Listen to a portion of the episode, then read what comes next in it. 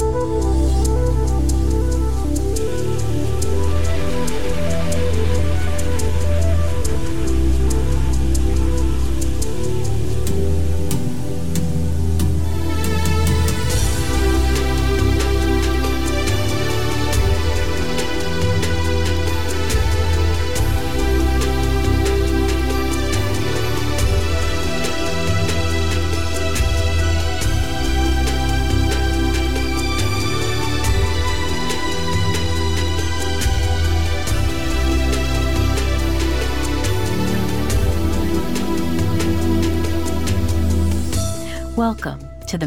Mac Show, where we will be talking about your feelings, experiences, and pain following the death of a loved one.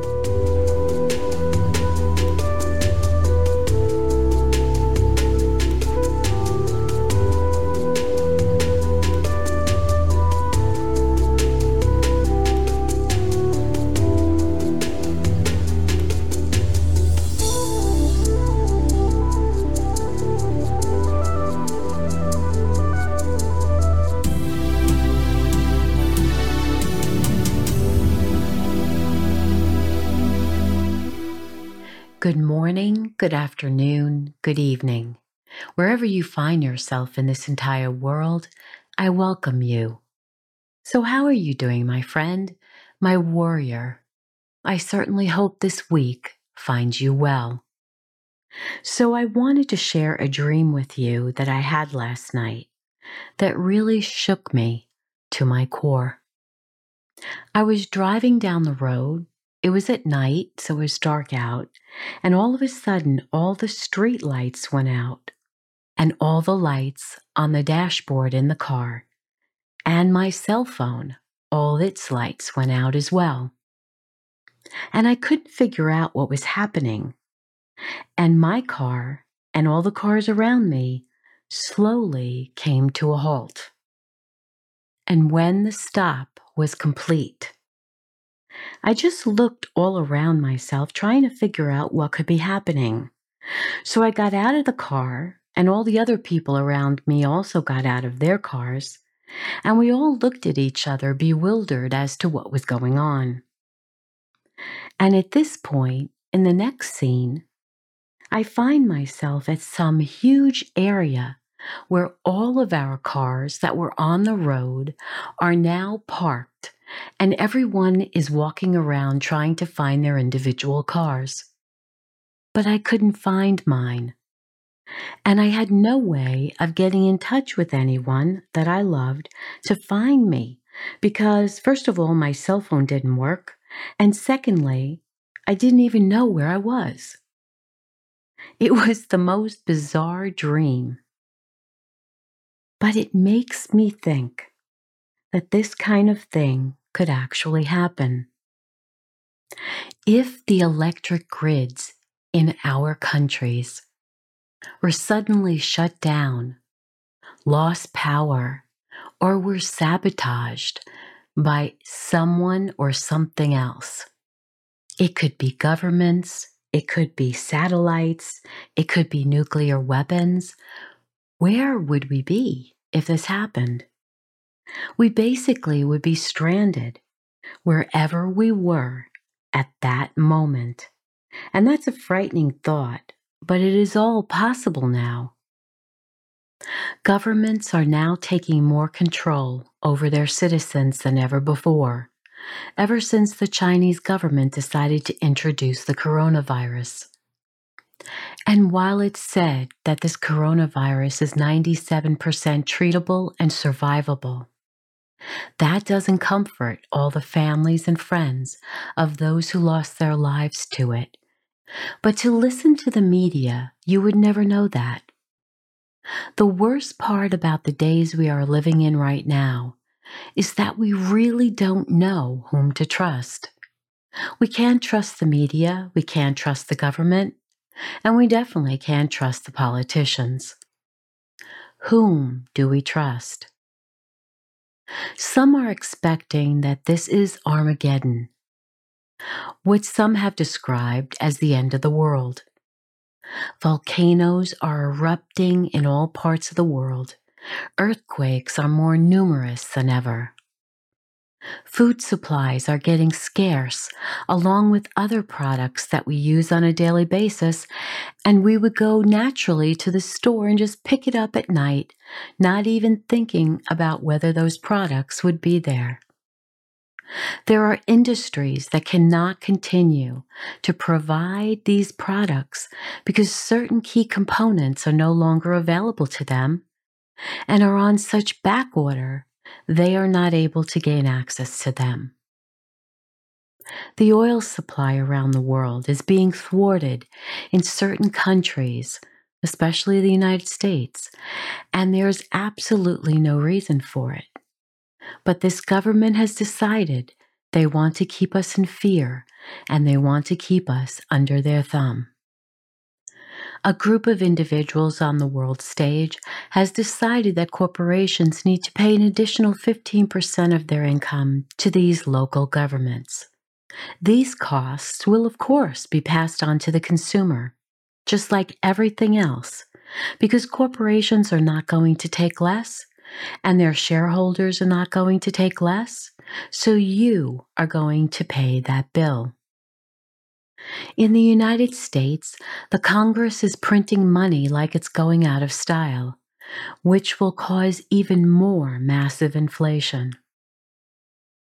No matter where you live in the world, if you can't get the products you are accustomed to using, what do you do?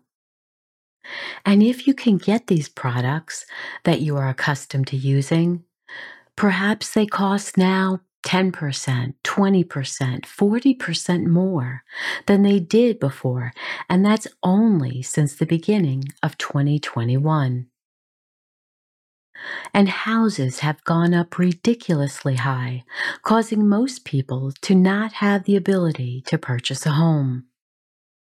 The price of products and houses has increased so significantly, but the rate of pay that we earn has barely budged.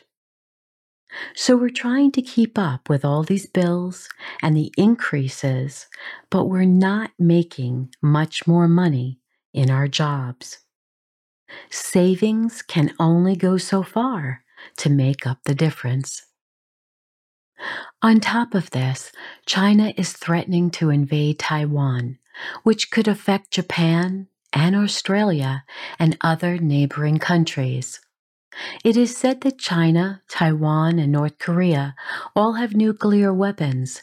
So are we looking at a potential World War III? China's real estate market is on the verge of collapse. And as I mentioned, the United States prices are so ridiculously high that it's only a matter of time before our own real estate market declines as well. And analysts are also wondering when the stock market will crash once again. So you're probably wondering why I would even delve into all this negativity. But the truth is, I look upon it as being a realist. We unfortunately do not have the privilege of simply disregarding everything that is going on in the world and how it affects us. In most urban cities, at least in the United States, the murder rate has increased over 30% in the past year. We have people who are so blatantly confident that they will not be caught that they just take their illegal automatic weapons, drive around the block, and just shoot up the street, oftentimes killing young, innocent children who were simply sitting on their porch or in their living rooms, and a bullet pierces the window and kills them. These families who are enduring the murder of a loved one are devastated beyond belief because all of these deaths, yes, all of these deaths, were completely and utterly preventable. And that's why the death of a loved one by murder is so difficult to process, so difficult to explain, so difficult to understand, and mostly so difficult to grieve.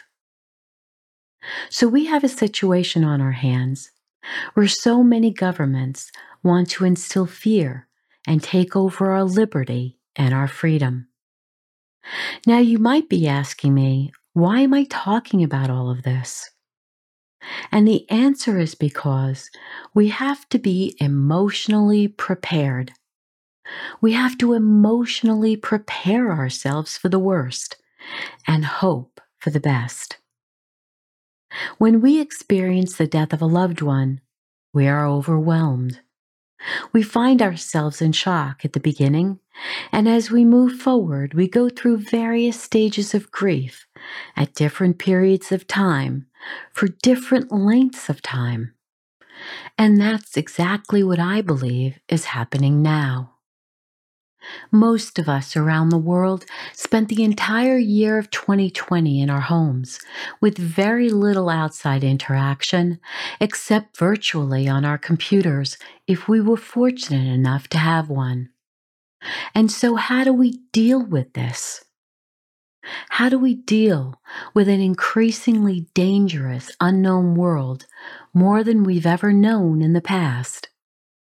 Yes, we've had stock market crashes and internet bubbles and real estate declines, especially in the US back in 2008. And somehow we always survived it, even though it wasn't easy. We always knew somehow we'd figure out a way to have a roof over our heads. We could still afford food. We could still afford gas for our cars. And we could even have a car and a house.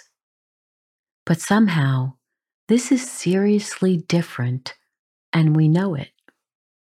Millions of people, including veterans in this country, are homeless now. They have nowhere to turn to, no people to take care of them, no relatives to take them in. And we don't know about their mental health. We don't know if they are also grieving the death of someone they loved, whether it be from COVID or through another type of death. And when you're grieving a death, and now you add to it all of these other losses, how do you handle that? Well, the first thing you probably think of is how unfair this is. How all of this is so unfair. Because more than likely, a lot of it is not even your fault.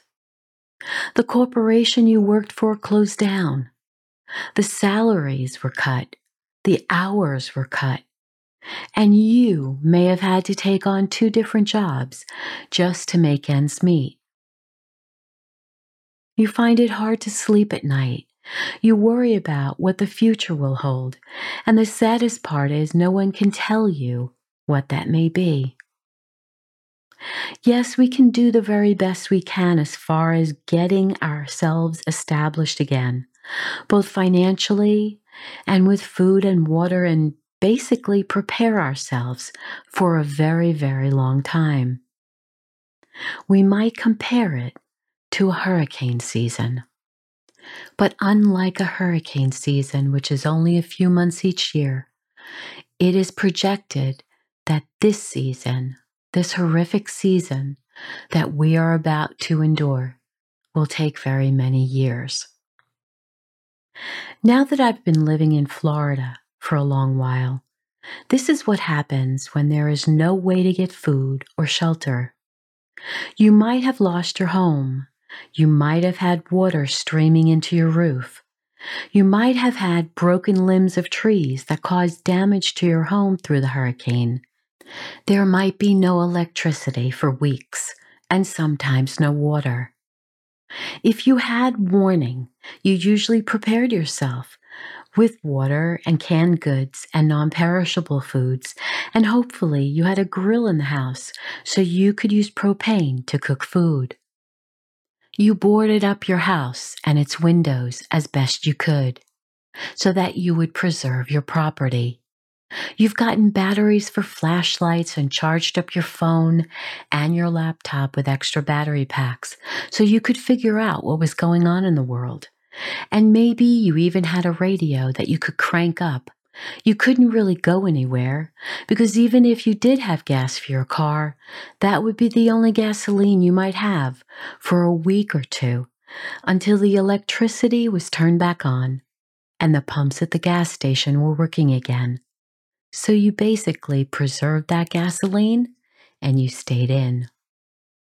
And hopefully you had gotten cash because you can't use your credit cards when none of the ATMs are working and the banks are not open. And so basically it comes down to the fact that wherever you are and whatever you have, that's where you are for the duration until the cleanup happens with your home and you're able to go back to work. But what happens if this is permanent? What if there is no job to go back to? What if your house and the food you have in it and the gasoline you have right now is all you have? What would happen if this was permanent? What if the only food you had was food you grew in a garden or in pots? What if you had no electricity, no running water? How would your life be different? What if a nuclear bomb came over from another country into yours? Would you survive it? And if you did survive it, how would you deal with it physically and mentally? How would you set your mind to a mode of strength so that not only you, but your husband or wife and your children would be able to survive for the long haul? If the electric grid went out, there would be no internet. There would be no phone connection. We couldn't use our computers for business. We wouldn't be able to be in touch with relatives and friends. So now what happens? Can you imagine a world where there's no internet, no social media, no jobs, where you can't pay your bills? Where do you go? What do you do? Unlike those who have never experienced the death of a loved one, in this case, grief will visit every one of us if all indicators are that we are headed for economic and societal collapse, much like our depression in 1929. Perhaps your country endured something devastating as well. We won't only be grieving our loved ones' deaths, we will now have a complete paradigm shift on how we look at grief it will be in every aspect of our lives. We might grieve for the home we lost, the employment we lost, the car we lost, the relationships we lost. We will grieve for the life we lost, how we lived that life, where we lived, our family and friends at that location. And perhaps now we might have to move in with relatives or friends. We might have needed to consolidate all of our belongings, downgrade from how we once lived to how we need to live now. It might not be practical to keep the fancy car, the high end home in that special neighborhood you loved, sending your kids to certain schools we realize now the cost may be too high. And when we research what our children were being taught in school or saw it firsthand online during the COVID lockdown, we might have decided that homeschooling were more in line with our family values. Unfortunately, we have reached a place where we can no longer turn a blind eye where we can be ignorant as to how our world is changing. We can no longer try to convince ourselves that everything is okay because it only takes a visit to the gasoline pump or the grocery store to recognize the inflationary effect that reduces your purchasing power. And it's taking much more money to purchase the basics of life Yet governments are trying to find more ways to tax you. So, what can you do? What do you have control over? Well, we know that we cannot control others. We can only control ourselves. And to face an uncertain future is definitely scary. Re-evaluating what is important to you is just the first step. So there are a few things you can begin with.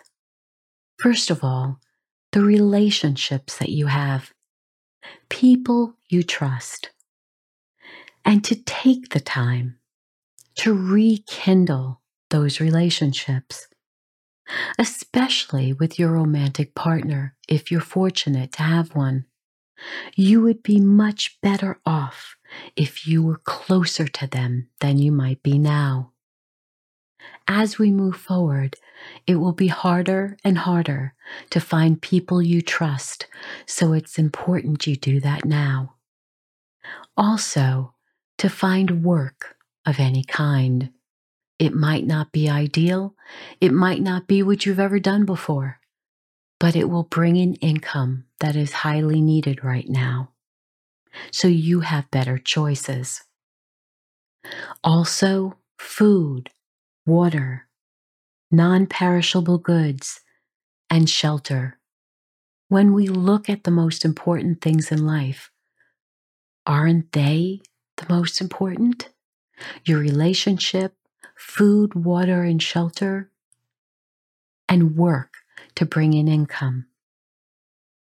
And lastly, gratitude, peace, and meditation. Now, you may think that's silly, and you know that at the end of every episode, I ask you to write five things in your journal that you're grateful for. And there's a very solid reason for that. Because when you look at things from a sense of gratitude, you become happier. And even with everything that's going on right now, you need to look at the better things that are coming out of this for you, even the littlest things.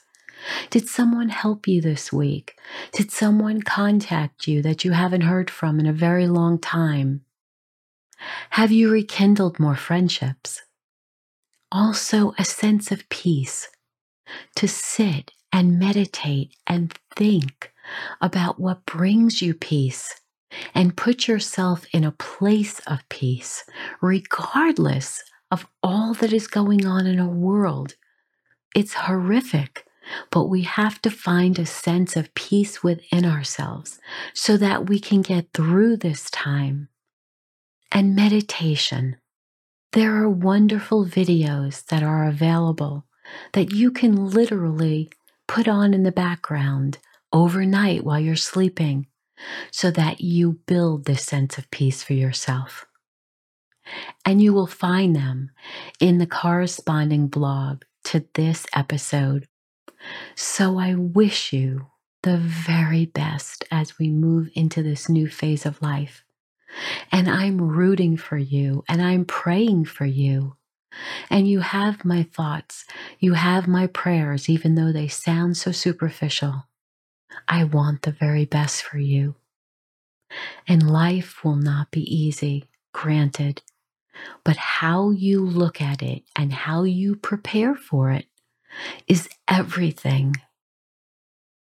So please consider what needs to change, how you need to change, how you need to look at life, how you need to look at your life every day to find the better of it, to see how strong you are, to know that you can endure this along with your family and your friends. Much love to you, my friend. So now it's time to get up and dance, dance, dance. And I know, I know you think I'm crazy, but I want you to dance so that you feel happier. You need to get up and do that. It will help you tremendously. Shake your arms and legs, move all around, feel better.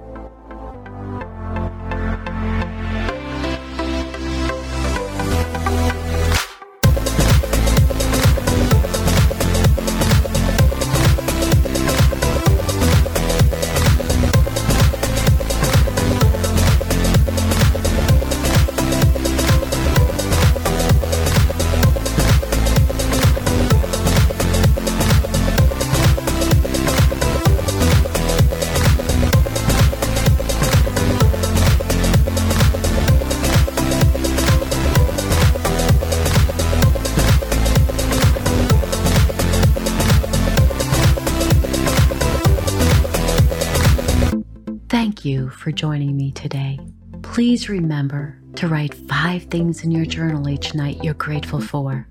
If you'd like to leave a comment for others to see and to encourage others, go to the corresponding blog on marymac.info and leave your comments to share. Meanwhile, remember to be happy because you deserve to. I'll talk to you again soon.